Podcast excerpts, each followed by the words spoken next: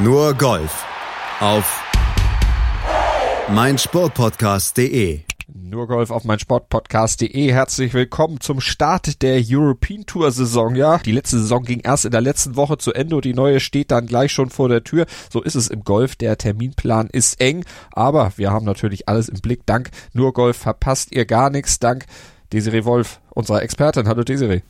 Hallo Malte. Ja, mein Name ist Malte Asmus. Wisst ihr, wenn ihr regelmäßiger Hörer unserer Sendung seid, aber dann wisst ihr auch, dass man Golf ja eigentlich mit langen Hosen spielt und natürlich am liebsten auch noch mit einem Kragen. In Südafrika in dieser Woche, das Turnier werden wir gleich ausführlich besprechen, im Leopard Creek Country Club, da wurden diese Regeln so ein bisschen gelockert. Desiree, bei der Alfred Dunhill Links Championship wurde Marscherleichterung gewährt, im wahrsten Sinne.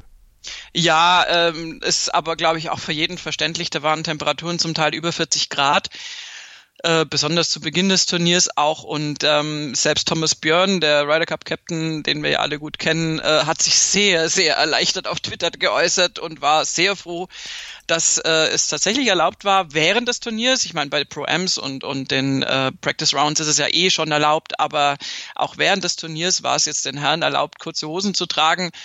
Und das wurde dann auch freudig wahrgenommen, weil, das ist dann tatsächlich, wenn das mal eine gewisse Gradmarke überschreitet, auch kein Spaß mehr, wenn du da in langen Hosen rumlaufen musst. Und da muss man ja wiederum sagen, wenn man sich anschaut, was die Damen, egal auf welcher Tour, an Kürze tragen und tragen dürfen. Ehrlich gesagt, also vieles, was die Tourspielerinnen anhaben, ist in versnobten Golfclubs hier in Deutschland verboten. Da müssen die Röckchen ein bisschen länger sein, aber also die Damen ziehen tatsächlich einmal einen Nutzen daraus, dass da die Kleidervorschrift definitiv nicht lang ist. Mhm. Und wenn die Damen in so kurzen Röckchen rumhüpfen dürfen, finde ich es gerecht, dass die Männer dann auch mal eine kurze Hose tragen dürfen, wenn die Temperaturen so krass sind. Natürlich ist es irgendwie die Etikette mit der langen Hose hat so einen gewissen Charme und ist nun mal die Berufskleidung, aber also ich gönn's den Herren und es ist ja auch nicht so, dass die jetzt alle entsetzlich aussehende Unterschenkel hätten, die man definitiv nicht sehen will. Ich wollte gerade sagen, aber das setzt natürlich auch die Herren der Schöpfung im Golf ein bisschen unter Druck, denn es gibt ja ein Role Model für Waden und das ist einfach Phil Mickelson, mit dem müssen sie konkurrieren. Ja, aber ganz ehrlich, also der größte Fan von Phil Mickelsons Waden ist ja Phil Mickelson himself. Naja, wenn schon kein anderer, dann wenigstens er. Also das ist mir jetzt schon wieder too much. Man müsste, man muss der Gerechtigkeit halber sagen, Phil Mickelson würde sehr, sehr gut, also er hat gute Lederhosenwadeln. Also wenn du hier in Bayern irgendwie unbedingt Tracht tragen willst, sieht's natürlich so ein bisschen Panne aus, wenn du da so zu sehr irgendwelche Steckerfüße hast oder Beine in dem Fall. Aber ich habe inzwischen ja auch alle anderen Tourspieler da mal mit kurzen Hosen spielen sehen, die müssen sich da alle nicht verstecken, haben aber alle etwas normaler modellierte Waden und ich denke, Phil Mickelson hat sein Alleinstellungsmerkmal, wie auch immer er das hinbekommen hat.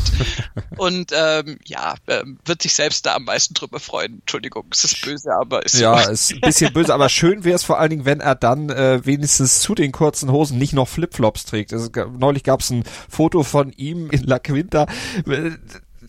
Da wurde er dann auch eben abgelichtet und er musste dort mit der Veranstalterin posieren und da hatte er kurze Hosen und Flipflops an. Ja, also lieber Flipflops zu kurzen Hosen als Flipflops zum Dirndl, wenn wir schon gerade bei der Wiesn sind. War übrigens nicht die Veranstalterin, war die Bürgermeisterin von La Quinta, ich hab's eben. Oh. Ja, Ehre wem Ehre gebührt. Ja. Phil Mickelson ist ja schon öfter in der Vergangenheit durch, eigenartige Kleidungswahl manchmal aufgefallen. Ich erinnere mich auch gern an seine Herrenhemden, die er dann, ich meine, die haben auch einen Kragen, insofern natürlich erlaubt, aber die erstaunlicherweise dann immer seine Performance beeinträchtigt haben, also zumindest gefühlt, wir lassen ihn mal machen, sonst hätten wir auch gar nichts zu lästern. Aber Phil Mickelson, ja, da hätte er natürlich nach Südafrika fliegen müssen, um seine Calves zu zeigen. So ist es und deshalb sprechen wir jetzt auch nicht mehr über seine Waden, sondern sprechen lieber über Sport hier bei Nur Golf auf meinsportpodcast.de, Alfred Dunhill Championship natürlich in der Analyse und dann gucken wir selbstverständlich auch noch rüber auf die Ladies European Tour. Da stand ja auch ein Turnier auf dem Programm, nämlich das Andalusia Costa del Sol Open de España und auch das gibt's bei uns dann zu besprechen hier in der Sendung. Viel Spaß gleich bei Nur Golf auf meinsportpodcast.de. Schatz, ich bin neu verliebt. Was? Da drüben. Das ist er. Aber das ist ein Auto. Ja, eh. Eben, mit ihm habe ich alles richtig gemacht. Wunschauto einfach kaufen, verkaufen oder leasen. Bei Autoscout24. Alles richtig gemacht. Die komplette Welt des Sports. Wann und wo du willst. Auf meinsportpodcast.de. Willkommen bei meinsportpodcast.de. Wir sind Podcast. Wir bieten euch die größte Auswahl an Sportpodcasts, die der deutschsprachige Raum so zu bieten hat. Über 20 Sportarten, mehr als 45 Podcast-Serien, über 9000 veröffentlichte Podcasts und über 5 Millionen Podcast-Downloads allein im Jahr 2018. Wir sind Podcast. Wir sind meinsportpodcast.de. Pablo Larrazábal heißt also der strahlende Sieger der Saisoneröffnung auf der European Tour Alfred Dunhill Championship in Leopard Creek, Südafrika, und er hat's gemacht. Mit -8 am Ende sich durchgesetzt vor dem Schweden Joel Sjöholm, der liegt nach 72 Loch bei -7, und den dritten Platz, den teilen sich Charles Schwarzel, Brandon Grace und Will Besseling mit jeweils -6. Zu den Deutschen kommen wir später, da gibt es nämlich nicht viel zu berichten. Vorher schauen wir natürlich auf den strahlenden Sieger, auf Pablo Larrazábal, der ja einiges an Zeit hat verstreichen lassen, bevor er ihn einfahren konnte, seinen nächsten Sieg auf der European Tour, seinen 5. insgesamt, und das hat er am Ende gemacht, auch wenn er sich auf der letzten Runde doch mit einigen Problemen hatte rumschlagen müssen. Bevor wir drüber sprechen, lassen wir ihn doch selbst erzählen im Interview bei den Kollegen der European Tour. I woke up this morning and I couldn't walk. I couldn't go. I couldn't put my golf shoes on and walk to the buggy. And I went to the, I went to the putting green and I couldn't walk from the buggy to the putting green. I really struggled. And I went to the physio, to the physio unit and the Shanshan Tour ladies. They did a great job. And but still I had a big blister in my right toe that every time I went through it. I couldn't. It was too painful. So I was snap hooking all the shots in the front nine. Then I think I should 6 over or 5 over or whatever. 6 über waren es am Ende auf der Front nine. Dabei hatte er 3 Schläge Vorsprung gehabt, die er mit auf die 4. Runde genommen hat. Desiree, mit einer Blase zu spielen, offensichtlich kein Zuckerschlecken. Nee, das macht gar keinen Spaß, und wenn du natürlich dann morgens schon nicht in die Golfschuhe kommst und nicht mal zum Putting Green laufen kannst, denn die kurze Distanz vom Wägelchen aus ist das tatsächlich nicht besonders spielfördernd. Auf der anderen Seite ist es ja so ein bisschen dieses so nach dem Motto, wenn Tiger Woods mit einem gebrochenen Bein irgendwie noch gewinnen kann, dann kann ich das auch mit einer Blase-Mentalität. Die dann, die musst du dann haben. Ich meine, das ist ja, das Blöde ist ja, du kannst ja auch nicht sagen, ich spiele die Schlussrunde nicht in Führung liegend, weil ich eine Blase am Fuß habe. Also das ist ja dann auch, das sind so diese Wehwehchen, die irgendwie dann halt echt blöd sind, aber die man letztendlich auch nicht benutzen kann, um dann da nicht anzutreten. Das will ja auch keiner. Und Larrazábal hat sich da jetzt wirklich durchgekämpft, und tut mir echt leid, weil das ist unerträglich. Ich habe zwar noch nicht Golf gespielt, mit vorher schon einer Blase, aber ich weiß, wie sich das anfühlt, und da hast du echt keinen Spaß. Aber er hat es offensichtlich dann noch, er hat sich reingekämpft bei einem Turnier, wo natürlich jetzt, also diese Schlussrunde, das ist also wild, ist äußerst euphemistisch umschrieben für das, was Larrazábal und übrigens auch zum Teil seine Kollegen, aber Larrazábal im Besonderen, dahingelegt haben. Ja, gerade auf der Frontline, da gibt's ja Birdies relativ wenig im Vergleich zu den Bogies. Die gibt's dagegen en masse, und Doppelbogies haben wir da auch gesehen. Also die Frontline im Club da, im Leopard Creek Country Club, ziemlich tricky. Ja, zumindest auch in der Situation, dass du eine Schlussrunde spielst, aber also ganz ehrlich, was Larrazábal da gemacht hat, das ist, also das muss man nicht so machen. Also das ist wirklich eine Katastrophen erste Hälfte einer Schlussrunde, wie sie im Buche steht, und vor allen Dingen natürlich für einen Führenden. Ich meine, wenn du schon auf Platz 55 liegst, ist es eher wurscht. Da geht's dann um nicht mehr viel, aber mit Bogey 1, Bogey 3, Bogey 5 bist du schon mal bedient. Ein Bogey übrigens am Par 3, also die 5 ist ein Par 3 Loch. Dann hat er an der 6 dann das obligatorische Birdie gespielt, was er eigentlich fast die ganze Woche da immer gespielt hat und was auch viele andere da gerne mal spielen. Ja, fast dann, alle kann man fast sagen. Ja, also das, also die 6 ist tatsächlich, also da ist alles andere ist dann halt auch irgendwie blöd, aber hätte ja auch passieren können, dass das dann auch nicht funktioniert. Dann hat er aber an der 7 noch ein paar 3, da hat er dann gleich mal einen Double Bogey noch fabriziert, dann nochmal 2 Bogies, da bist du eigentlich bedient und insofern ist es ihm hoch anzurechnen, dass er auf den Back Nine, auch wenn die vielleicht ein Tick weniger tricky zu spielen waren als die Front Nine jetzt, dass er da noch diesen Run gestartet hat, der ja auch nochmal durch einen Bogey unterbrochen war, aber da nochmal 4 Birdies gespielt hat und wirklich auf der Schlusskurve den ganzen Rest der Konkurrenz noch abgefangen hat. Das ist, da lagen ganz andere Namen vorne, auch unbekannte oder unbekanntere Namen mit Sjöholm und auch Besseling, die jetzt so in den 300ern der Golf-Weltrangliste unterwegs sind und auch noch nie gewonnen haben auf der European Tour und die sich da tatsächlich von Larrazábal mit seiner ganzen Erfahrung, die er wahrscheinlich in die Waagschale geworfen hat, den Schneid haben abkaufen lassen müssen. Sjöholm auf der mit dem Schlussloch eh nicht so befreundet, ganz ehrlich, der hat auf der 18 am ersten Tag einen Double Bogey gespielt, auf einem Par 5 und am dritten Tag einen Double Bogey gespielt und an den anderen beiden Tagen nur ein Par hinbekommen, so eben auch am Finaltag. Und Besseling hat sich gedacht, ach nee, dem Larrazábal, dem gönn ich's mal und spiele am liebsten gleich einen Bogey, damit ich total aus der Wertung bin. Also das ist salopp formuliert, das ist jetzt nicht böse gemeint, lieber Herr Besseling, aber also Larrazábal hat selbst alles dafür getan, aber in letzter Minute wirklich, um den Sieg noch einzufahren. Die beiden anderen haben ihm aber auch schön mitgeholfen. Und dann kam noch das kurze Spiel von Larrazábal eben dazu, das ihm geholfen hat. Wir hören mal rein, was er zu seiner Back Nine zu sagen hatte. Then walking to the tenth tee, I realized that I should plus 6 on the front nine. I was only 2 behind, so you know, I tried to put the ball in play, and the short game will do the work. And that's how I believe in the short game, and the short game, make me take that leopard home.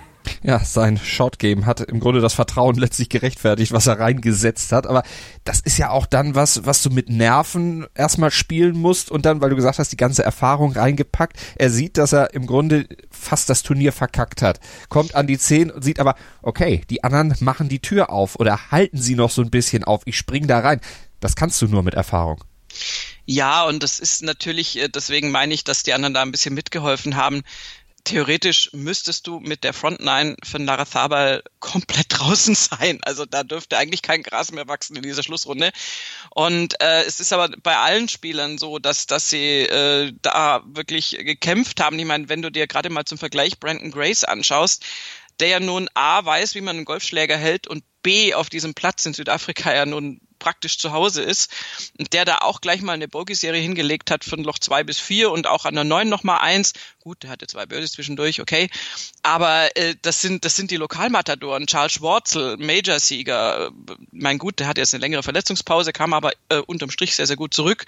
Spielt auch 3 Bogies auf den Front Nine. Wie gesagt, dann auch ein bisschen besser noch mit Birdie und Eagle. Aber also da gab es schon wirklich viele, die da ein bisschen gekämpft haben. Und für Larrazábal, das ist dann tatsächlich so ein Moment, du eierst so vor dich hin und kriegst wirklich gar nichts auf die Bahn und guckst dann aufs Leaderboard und siehst, Moment mal, die anderen sind ja auch nicht in der Lage, daraus irgendwie Profit zu schlagen. Und dann greift das, was du angesprochen hast, dann greift die Erfahrung. Dann denkst du halt, ja, okay, dann schauen wir mal. Und da hat eben Larrazábal wirklich das bessere Ende für sich gehabt. Und ich glaube eben, dass das schon darauf zurückzuführen ist, dass er so Situationen einfach schon öfter hatte. Spieler wie Sjöholm und auch Besseling sind jetzt nicht so oft da in der Finalrunde dann am Schluss noch mit dabei gewesen in ihrem Leben und und haben es dann praktisch da, wo es dann drauf ankommt, auf den letzten Löchern ist es da dann eher ein bisschen eingeschlafen, mit Paar gespielt oder dann eben Besseling noch mit seinem Bogey auf der 18. Damit gewinnst du dann nicht ein Turnier, wenn du einen Larrazábal noch im Nacken hast, der natürlich dann schaut, okay, gut, jetzt gucke ich, was ich noch reißen kann.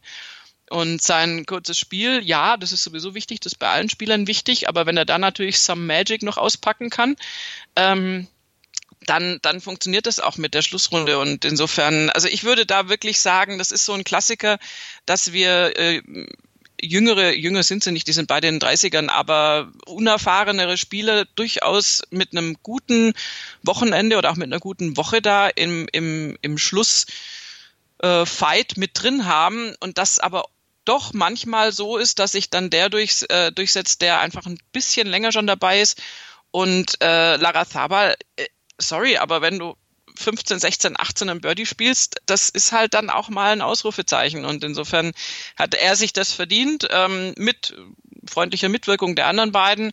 Aber das ist eine wahnsinnige Schlussrunde. Also da ist ja, also an Spannung und Dramatik war da alles dabei, was man sich wünschen konnte. Und da hat er dann nach 4,5 Jahren endlich mal wieder ein Turnier gewonnen. Letzter Turniersieg von Pablo Larrazábal war 2015 BMW International Open und die hat er ja in seiner Karriere zweimal gewonnen. Also 2 seiner mittlerweile 5 Turniersiege hat er bei der BMW International eingefahren in München. Jetzt sollte man denken, München ist so der Ort, an dem er sich besonders wohlfühlt, der so sein besonderes Turnier dann irgendwo ist und dieses Turnier eben auch sein Lieblingsturnier ist. Nee, das Turnier in Südafrika ist sein Lieblingsturnier. Das hat er zumindest nach seinem Sieg hier gesagt. Ein ganz spezieller Ort für ihn und die Gründe, die hat er den Kollegen der European Tour erzählt. You know, I have probably as many South African friends than Spanish friends. So, you know, this place is like my second home. I feel a little percentage of me South African. So to win here is it's a dream come true. Now I can quit golf. Hört er jetzt auf? Nein. Das so im schönsten Moment aufhören? Nein, um Gottes Willen. Und das wäre auch schade, weil Larrazábal nicht nur ein guter Golfspieler ist, ein sehr guter Golfspieler ist, sondern auch einfach ein sehr, sehr sympathischer Typ und der tut der Tour gut. Und was es nicht heißen soll, dass alle anderen unsympathisch sind, um Gottes Willen, bitte keine Umkehrschlüsse. Aber Larrazábal hat wirklich eine gute Art, mit sich und seinem Golfspiel auch umzugehen. Der ist nämlich jemand, der wirklich auch da noch so ein bisschen Emotionen reinbringt und einfach ein sehr interessanter Spieler ist anzugucken. Und es ist ja auch so, dass er seine Karriere dort gestartet hat. Also er hat vor 12 Jahren seine professionelle Karriere gestartet im Leopard Creek Country Club. Das heißt, das ist so ein, also abgesehen von dem, was er selbst illustriert hat, dass er wahnsinnig viele Freunde hat und sich selbst zu einem gewissen Prozentsatz als Südafrikaner fühlt und so weiter, ist es halt auch eine Rückkehr zu so einem Ort, also das merkt man sich, wo man so zum ersten Mal wirklich auf der Tour erschienen ist. Und insofern hat das sicher sehr, sehr, sehr gute Erinnerungen für ihn beinhaltet. Und und wenn du dann halt so diese Atmosphäre noch drumherum hast, die dir hilft, aus der du deinen Nutzen ziehst, andere ja vielleicht nicht, weil sie vielleicht mit dem Wetter nicht so zurechtkommen oder whatever, dann kannst du das einfach ummünzen. Und das hat er jetzt getan mit einem leichten Einbruch auf der Final-Frontline, aber unterm Strich über das ganze Wochenende hin getan. Und damit hat er den Saisonauftakt genutzt und sich gleich mal für das Jahr in eine gute Position gebracht, auch wenn er jetzt erstmal 6 Wochen Pause macht, wie er hinterher dann erzählt hat, aber die hat er sich dann auf jeden Fall auch verdient. Er wird mit Selbstvertrauen dann sicherlich aus der Pause zurückkommen. Das kann man leider aus deutscher Sicht von unseren deutschen Startern dort unten in Südafrika nicht sagen. Ich sage jetzt Starter, weil 2 Deutsche vor Ort waren, aber nur einer wirklich spielen durfte, Marcel Sieben nicht, der konnte mitmischen, aber das dann auch nur am Donnerstag und Freitag. Danach hat er nämlich den Cut verpasst. 2x75 war dann doch zu wenig, um ins Wochenende zu kommen. Und auch Bernd Ritthammer war da unten, aber der durfte nicht spielen, der war erster Nachrücker, obwohl er eigentlich sich sicher im Feld gewähnt hat. Doch, dann kamen die Proteste in Hongkong. Die Hongkong Open wurden von der European Tour abgesagt und den Spielern, die dort eigentlich spielen wollten, ermöglicht, für Südafrika zu melden. Und da Bernd Ritthammer ja in der Rangliste doch eher unter ferner Liefen ist, gab es ein paar, die dann vor ihm die Chance hatten, dann zu spielen. Für ihn ein bisschen doof gelaufen. Ja, es ist blöd, wobei ich das sehr gut nachvollziehen kann, dass die in Hongkong gerade nicht spielen. Das ist leider überhaupt nicht lustig, was da politisch gerade abgeht und dem würde ich die Spieler auch nicht aussetzen. Also als Tourveranstalter meine ich jetzt und insofern, also die Absage ist völlig gerechtfertigt. Dass sowas dann immer so ein bisschen Verwirrung auch bringt, weil natürlich dann die Qualifikationen ein bisschen umgemodelt werden, ist klar. Es hat es Bernd Ritthammer getroffen, aber er wird es verschmerzen können. Er ist beim nächsten Turnier dann hoffentlich wieder dabei. Aber also es war jetzt wirklich da in Südafrika, ich meine, da hätte er auch, immerhin hätte er nicht gefroren, sagen wir mal so. Es war das ja stimmt. Nur durchaus ein Turnier, bei dem die Temperaturen im sehr angenehmen, höchst unwinterlichen Bereich waren, weil halt da auch kein Winter ist. 40, 42 Grad hatte es da unter manchen Bedingungen dann schon, wenn die Sonne richtig ballerte. Also da möchte man ja eigentlich auch fast schon kein Golf spielen. Och, also der wahre Golfer spielt bei jedem Wetter. Und da durfte man ja sogar kurze Hosen, wir hatten es im Einstieg ja schon erwähnt, anziehen. Also von daher alles gut. Ja. Das geht dann schon. Klimatisch dann doch nicht mehr ganz so bedenklich. Wir können auch kurz über Ernie Els sprechen, der ja auch einer der Lokalmatadoren da ist. Am Ende geteilter 64. Ein Mann, der auch Platzkenntnis hat, aber 74, 73, 75 und 77 am Ende plus 11. Naja, für The Big Easy alles andere offensichtlich als easy gelaufen, aber der hat ja auch ein paar andere Geschichten zu regeln, musste sich unter anderem dann ja auch um sein Presidents Cup Team kümmern, weil sein eigentlicher Captain's Pick, Jason Day, dann doch nicht mitspielt. Genau, also Ernie Els macht den Thomas Björn in Anführungszeichen. Nein, er macht das, was jeder Captain eines Teams macht im Moment. Er spielt zwar selbst, aber ist mit seinen Gedanken woanders, in Anführungszeichen, sprich bei der Zusammensetzung seines Teams. Das ist jetzt ja inzwischen schienen festzustehen. Und jetzt gab es dann doch eine Veränderung, indem Jason Day tatsächlich zurückgezogen hat. Da kann man von außen jetzt sagen, Riesenverlust fürs Team International, die ja von der Einschätzung her natürlich erstmal sehr, sehr, sehr weit hinter den Amerikanern platziert sind, rein wenn du jetzt die Weltranglistenplätze anschaust.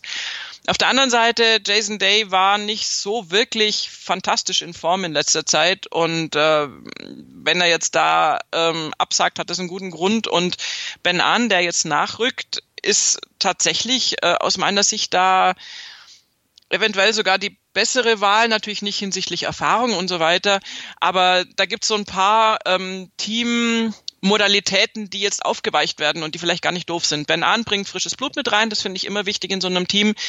Jason Day wäre in einer praktisch gesetzten Paarung mit Adam Scott auf die Runde gegangen, weil die das halt selber so wollen und so weiter. Damit beraubst du dich einfach einer Rotationsmöglichkeit, wenn du so möchtest. Also du kannst jetzt Adam Scott mit anderen Spielern zusammennehmen und da vielleicht auch noch Nutzen draus ziehen in golfpaarungstechnischer Sicht. Und insofern, ich glaube gar nicht, ich meine, gut, klar, Jason Day ist Australier, die spielen in Australien, das wäre natürlich der Knüller gewesen, auch fürs Publikum.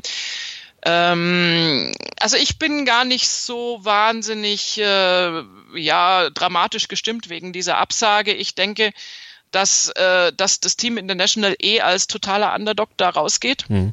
Und dass es jetzt ja nochmal, also mit einem auf dem Papier hochrangigen Verlust, nämlich Jason Day, noch schlechter praktisch eingestuft wird jetzt, worauf es dann im Endeffekt ja gar nicht ankommt, aber egal. Und so kannst du jetzt halt wirklich, ich würde sagen, als Ernie Els kannst du den Jungs sagen, hey, also ihr habt hier gar nichts zu verlieren, geht's raus und spielt's Fußball, hahaha, also Golf vielleicht besser. Dann kannst du vielleicht mit so einer, die warten doch alle nur drauf, dass ihr verliert, Mentalität, die Jungs da tatsächlich relativ unbelastet rausschicken und dann den Heimvorteil nutzen. Also es ist, also Heimvorteil in großen Anführungszeichen, weil der ja dann nur für die Australier besteht, aber gut. Ja, für Adam Scott. Ja, Leishman ist noch Leishman, dabei. Stimmt. Ne? Den vergisst man immer so ein bisschen, aber das darf man nicht, der ist gut. Der ist aber der Klassiker. Das ist wirklich ein Spieler, der immer übersehen wird, aber der ist zum Beispiel einer, auf den ich da große Stücke halte. Also dem traue ich da viel zu, gerade speziell in der Matchplay-Situation.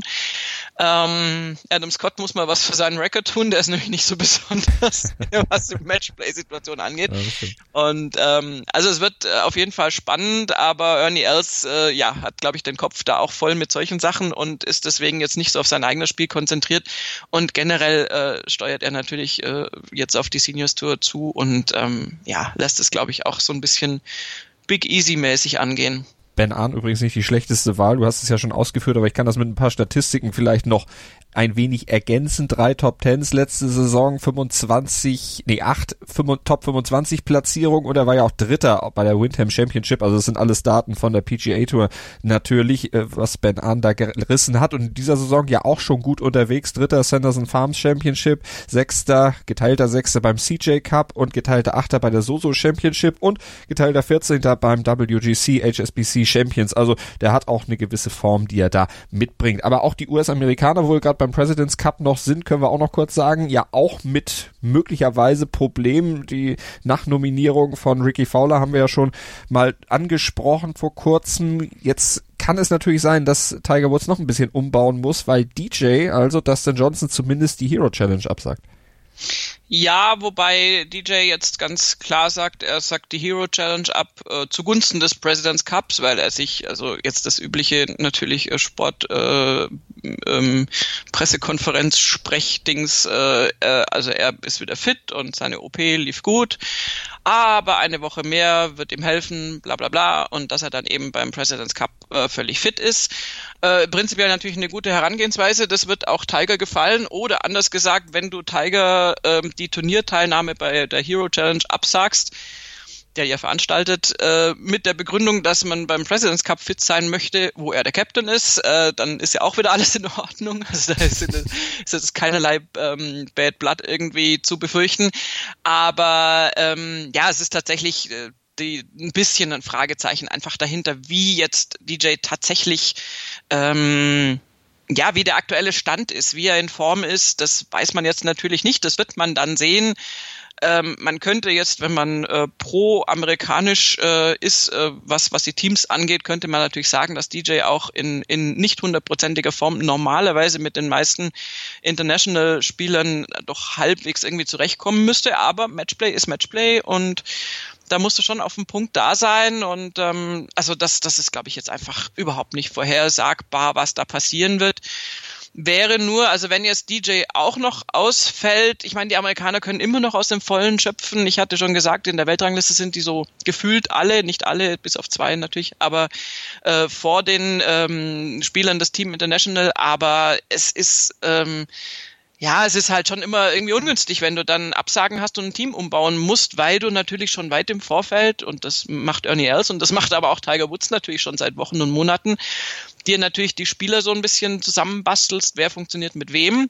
Und da ist jede Absage dann natürlich wieder eine Veränderung. Das bricht wieder irgendwas auf, was du dir ausgedacht hast, und insofern bleibt's spannend, wie es dann tatsächlich aussehen wird, wie die dann tatsächlich starten werden. Ich bin wirklich jetzt erstmal auf die Hero Challenge gespannt, wie die dann läuft.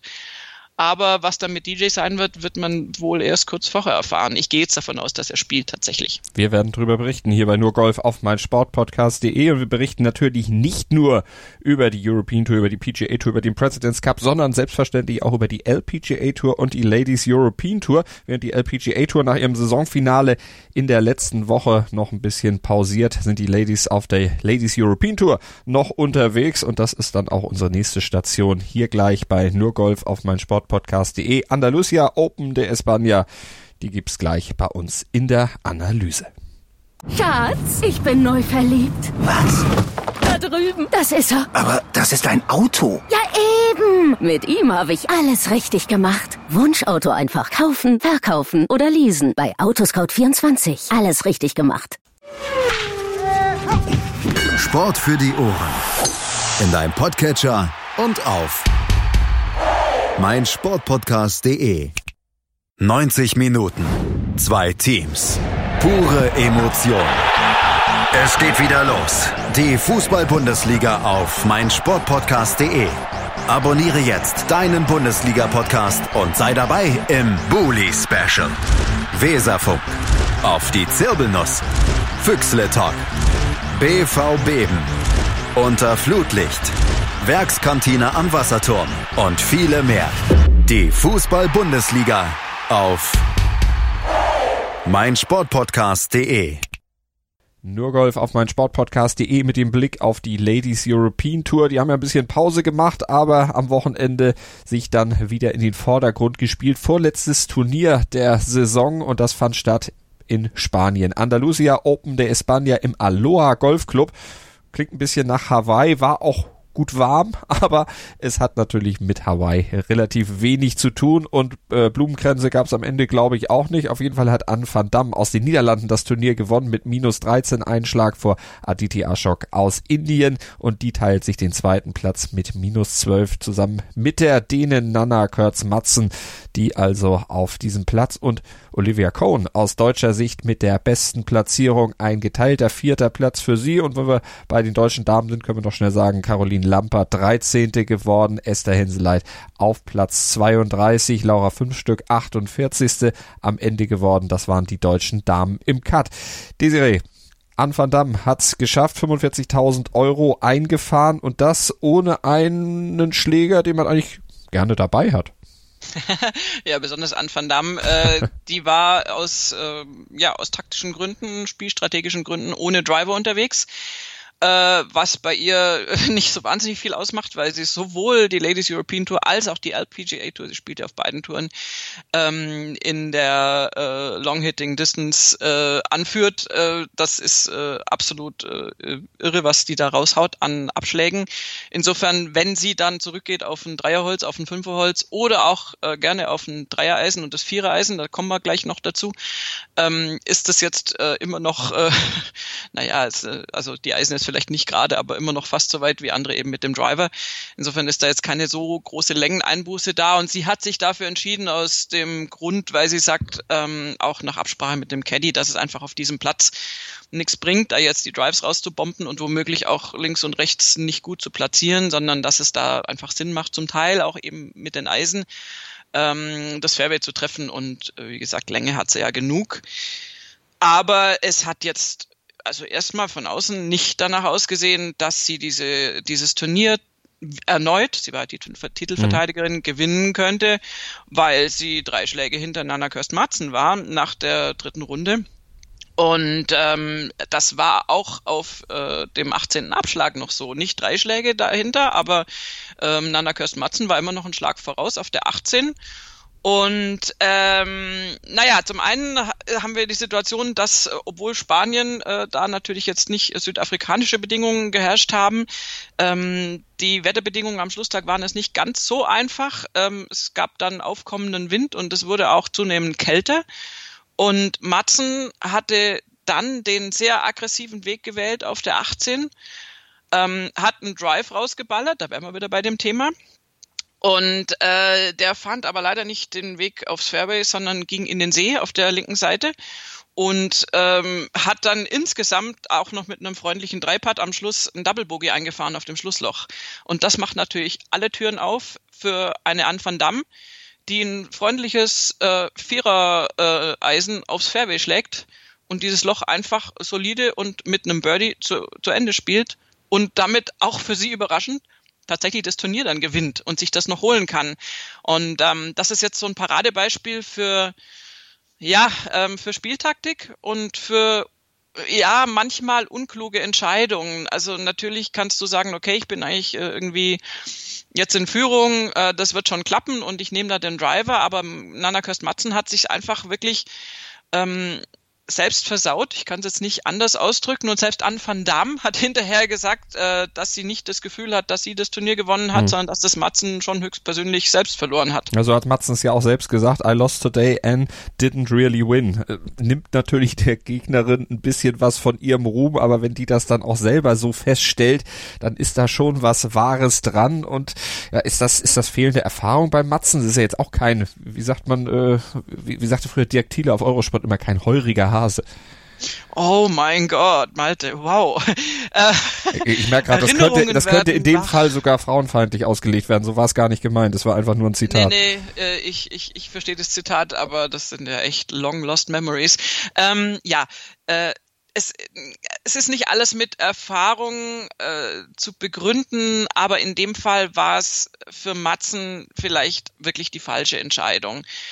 Wir haben das aber so oft, dass Spielerinnen und auch Spieler, es ist völlig wurscht, ob Männlein oder Weiblein, am 18. Loch stehen, das Turnier einfach noch nicht irgendwie, nicht am 18. Loch, sondern am 18. Abschlag natürlich erstmal und das Turnier natürlich in den absolut entscheidenden Moment geht. Und dass du dann wirklich sehr gut wissen musst, wie du jetzt mit dir selbst und auch deiner nervlichen Situation umgehst.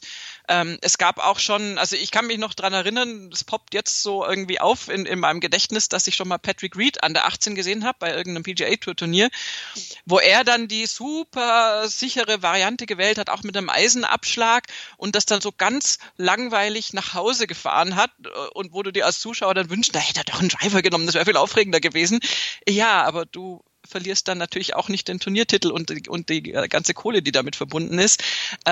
Genauso haben wir schon John Rahms da stehen sehen, die dann Abschläge machen, wo du sagst, bist du völlig verrückt, die aber dann natürlich mit seiner Qualität auch aufs Fairway bringen und dann da noch am Schlussloch dann noch mit einem besonderen Ausrufezeichen das Turnier für sich entscheiden.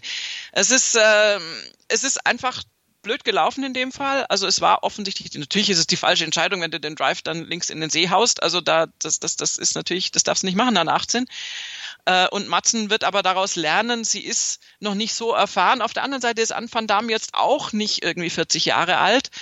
Nur hat sie tatsächlich jetzt auch, vielleicht nicht zuletzt auch mit der Solheim-Appearance, die sie ja hatte in diesem Jahr, einfach schon ein paar Sachen auch gesehen, wie Dinge laufen können und hatte da zumindest jetzt das vernünftigere Ende für sich. Ich würde es mal so stehen lassen. Und Nanna Koerstz Madsen ist eine tolle Golfspielerin, die wird bei anderer Gelegenheit wieder auftauchen und das dann vielleicht auch für sich dann entscheiden können. Aber eine Anne van Dam musste natürlich auch erstmal niederringen bei so einem Turnier. Die ist da absolut favorisiert gewesen und war für mich eher überraschend, dass sie nicht als Führende in den Schlusstag gegangen ist, muss man gerade mal auch so rum sagen, wenn man jetzt mal ganz ehrlich ist. Und insofern, aber eben auch so ein Klassiker, im Prinzip vergleichbar zur European Tour. Das sah eine Zeit lang nach ganz anderen Spielerinnen auf der 1, 2, 3 aus. Und Anne van Dam hat sich das dann doch noch geholt und den Titel verteidigt. Darüber freut sie sich sicher auch besonders. Das ist ja, Titelverteidigung ist immer nochmal so ein grundsätzlicher, freudiger Moment. 2018 und 19 gewonnen und dieses Turnier scheint man im Doppel zu gewinnen, denn in den Jahren 2016, 17, da war es Azahara Munoz, die das Turnier hintereinander back-to-back gewonnen hat, also scheint irgendwie so eine kleine Serie dann zu sein. Mal gucken, wer im nächsten Jahr dann die Serie neu eröffnet oder vielleicht gewinnt Van Dam dann ja auch zum dritten Mal in Folge, werden wir alle sehen. Was Neues. Luke, ganz kurz übrigens zu Azahara Munoz, was ich total cool fand. Miguel Ángel Jiménez war vor Ort und hat praktisch, ist bei ihr mitgegangen und war, also hat sie unterstützt einfach, also einfach nur so die Präsenz des, Verzeihung, alten Spaniers, des Grand Seigneurs des spanischen Golfsports, der war explizit zu Azahara Munoz gekommen und hat da zugeguckt und sie unterstützt, hat es nicht gereicht, aber... Geteilter Vierter ist er auch gut. Ja, erstens das und zweitens ist halt, ich finde das immer eine wahnsinnig tolle Geste, wenn du siehst, dass sich die auch für andere Touren oder einfach jetzt in dem Fall für Damengolf interessieren. Wir hatten das ja auch schon umgekehrt. Ich finde es auch süß irgendwie, wenn dann die Damen in Augusta dann mitlaufen oder zum Teil dann Caddies sind bei den Pre-Games in Augusta. Und natürlich da Anteil nehmen bei so Turnieren und umgekehrt, weil wenn jetzt Miguel Ángel Jiménez da in Spanien auftaucht, ich meine, gut, der wird eh vor Ort gewesen sein, aber es ist eine schöne Geste und das hat mir gefallen. Und sie hat den Geruch des Erfolges im Nacken sozusagen gehabt und der roch in dem Fall nach Zigarren und Rioja. Nein, böse. Ah, Miguel ist der Beste. Absolut. Most interesting man. Yes, yes, yes. Beste Pre-Game-Routine auch. Also da kann man ganz viel lernen von ihm. Und die besten Golfschuhe. Und überhaupt der Coolste. Also da können wir gar nicht aufhören. Es gibt nichts Negatives, was man über diesen Mann sagen kann. Und Negatives kann man auch über Olivia Cohn nicht sagen. Nochmal ein geteilter vierter Platz. Insgesamt wieder ein okayes Ergebnis aus deutscher Sicht. Also ja, die Saison insgesamt sehr, sehr gut verlaufen. Ja, also die deutschen Damen sind da richtig gut unterwegs auf der Ladies European Tour, dann jetzt ja auch zum Teil auf der PGA Tour. Henseleit hat ja die Qualifikation schon geschafft, wo wir uns auch sehr drüber freuen. Und Henseleit ist übrigens auch wenn das jetzt nicht so die Super-Hit-Platzierung war bei diesem Turnier, sie hatte dummerweise wirklich, also der Samstag, dieser Moving Day ging irgendwie völlig schief mit einer 78. Hat sie sich da komplett rausgeschossen. Sie war auch vorher jetzt noch nicht ganz vorne mit dabei bei diesem Turnier. Aber Henseleit wird auf jeden Fall Rookie of the Year werden und sie ist die Einzige, die tatsächlich dann Skarpnord noch abfangen kann.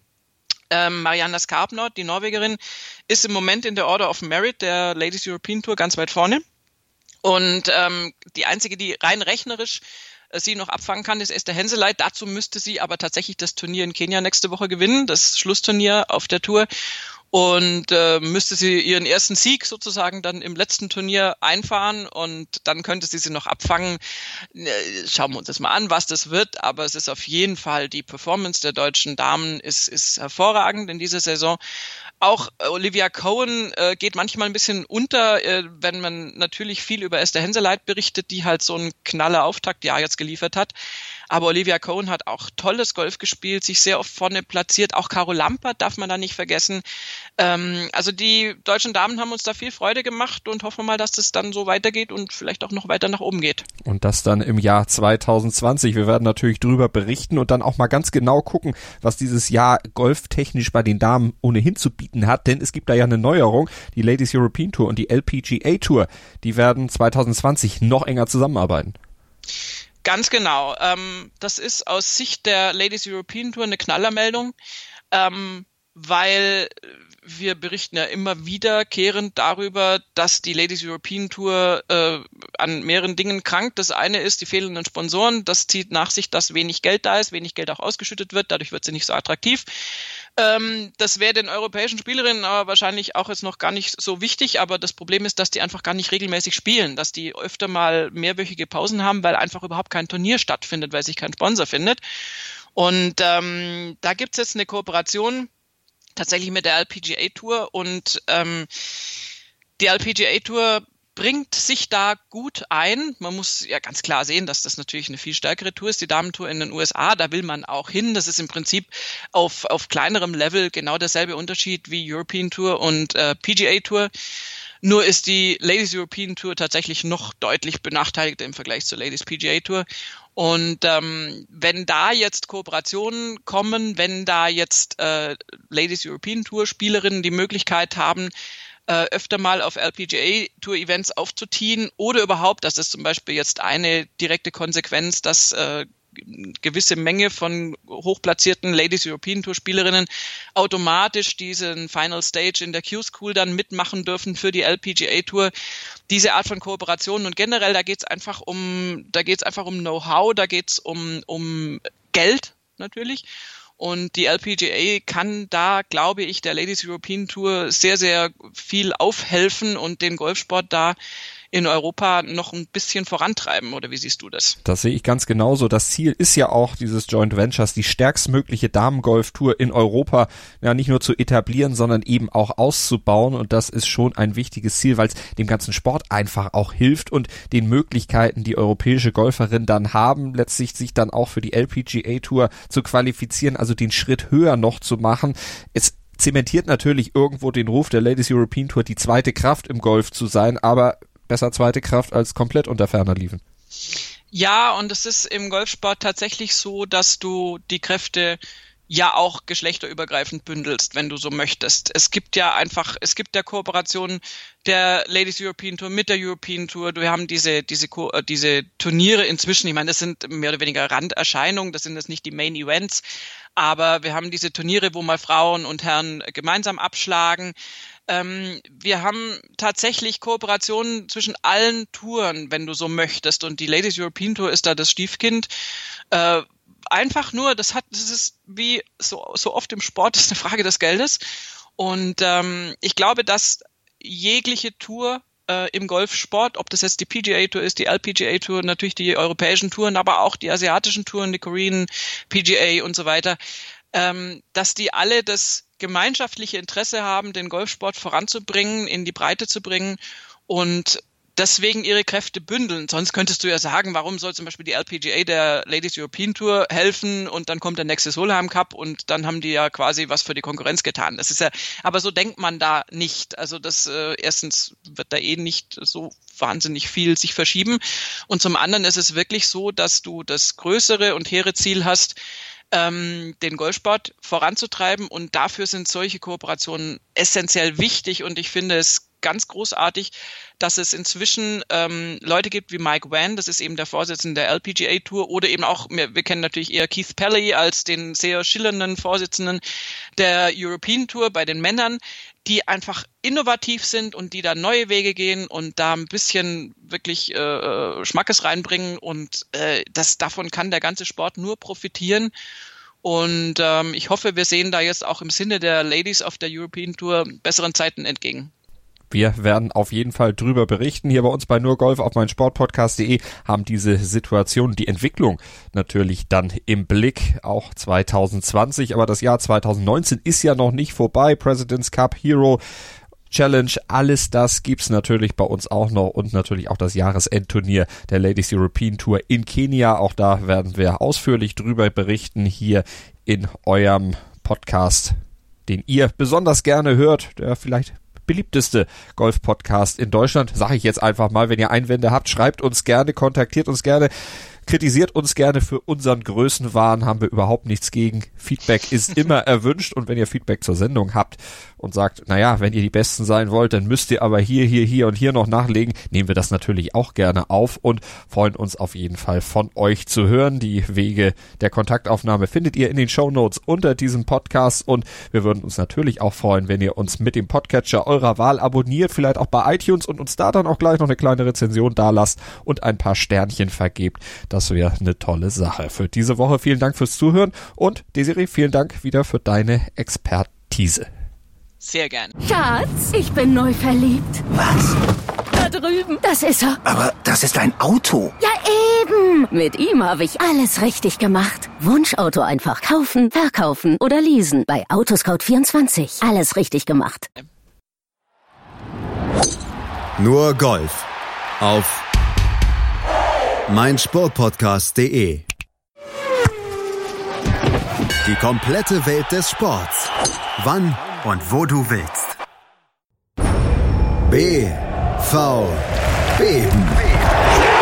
Der wöchentliche Podcast zu Borussia Dortmund mit Julius Eid und Christoph Albers. Voller echter Liebe auf meinsportpodcast.de. Schatz, ich bin neu verliebt. Was? Da drüben. Das ist er. Aber das ist ein Auto. Ja, eben. Mit ihm habe ich alles richtig gemacht. Wunschauto einfach kaufen, verkaufen oder leasen. Bei Autoscout24. Alles richtig gemacht.